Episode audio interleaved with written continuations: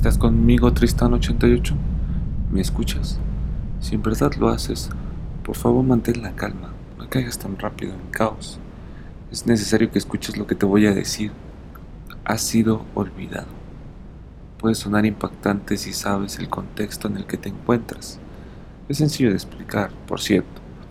Es la cápsula 88 del modelo Tristán que fue enviada a Júpiter a colonizar y construir con tus semejantes una civilización humana nueva.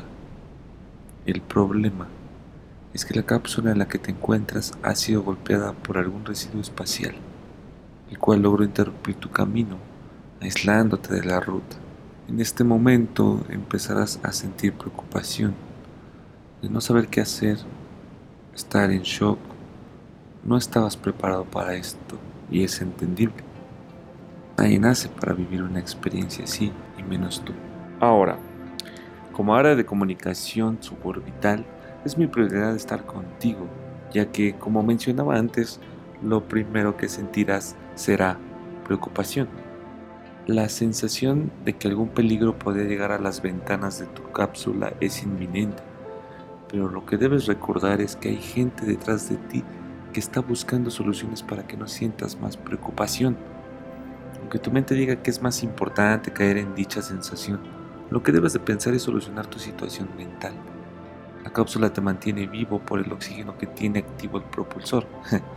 es una maravilla del siglo 23 que no es necesario explicar en este momento, pero si bien tu instinto de supervivencia empieza a actuar, eso quiere decir que efectivamente se desarrolló correctamente. Pero cuando no hay forma de poder resolver algo, empiezas a perder de vista tu realidad. Infinidad de soluciones en cada neurona surgen, algunas viables, eh, otras excéntricas y unas que pueden acabar con tu vida.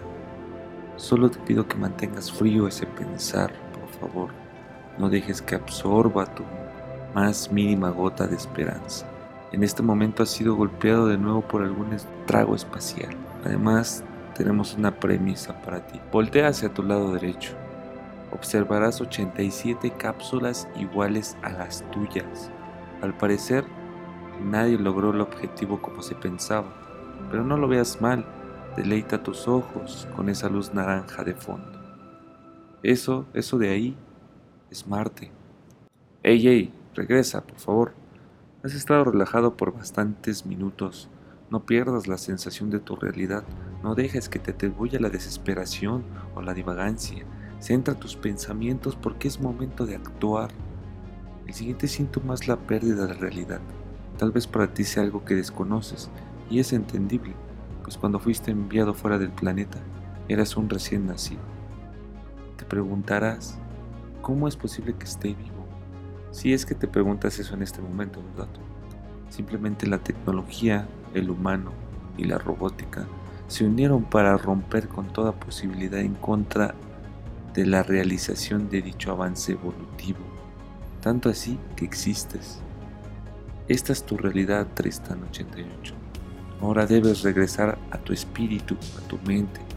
Vuelve a la mano de tu creador. Acaricia esa sensación de felicidad, de esperanza. Tengo una buena noticia para ti. La ruta a Júpiter será programada en breve, eso es bueno. Podrás llegar al lugar al cual llamarás hogar.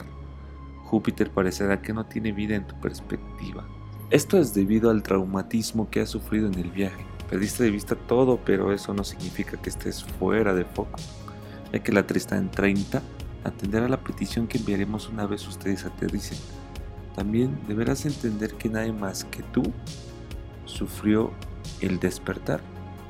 Nosotros denominamos el despertar el término de la culminación del suero neuronal que hacía al sujeto dormir por 1360 años luz, pero con hipótesis y resultados se logró calcular los fallos irreversibles.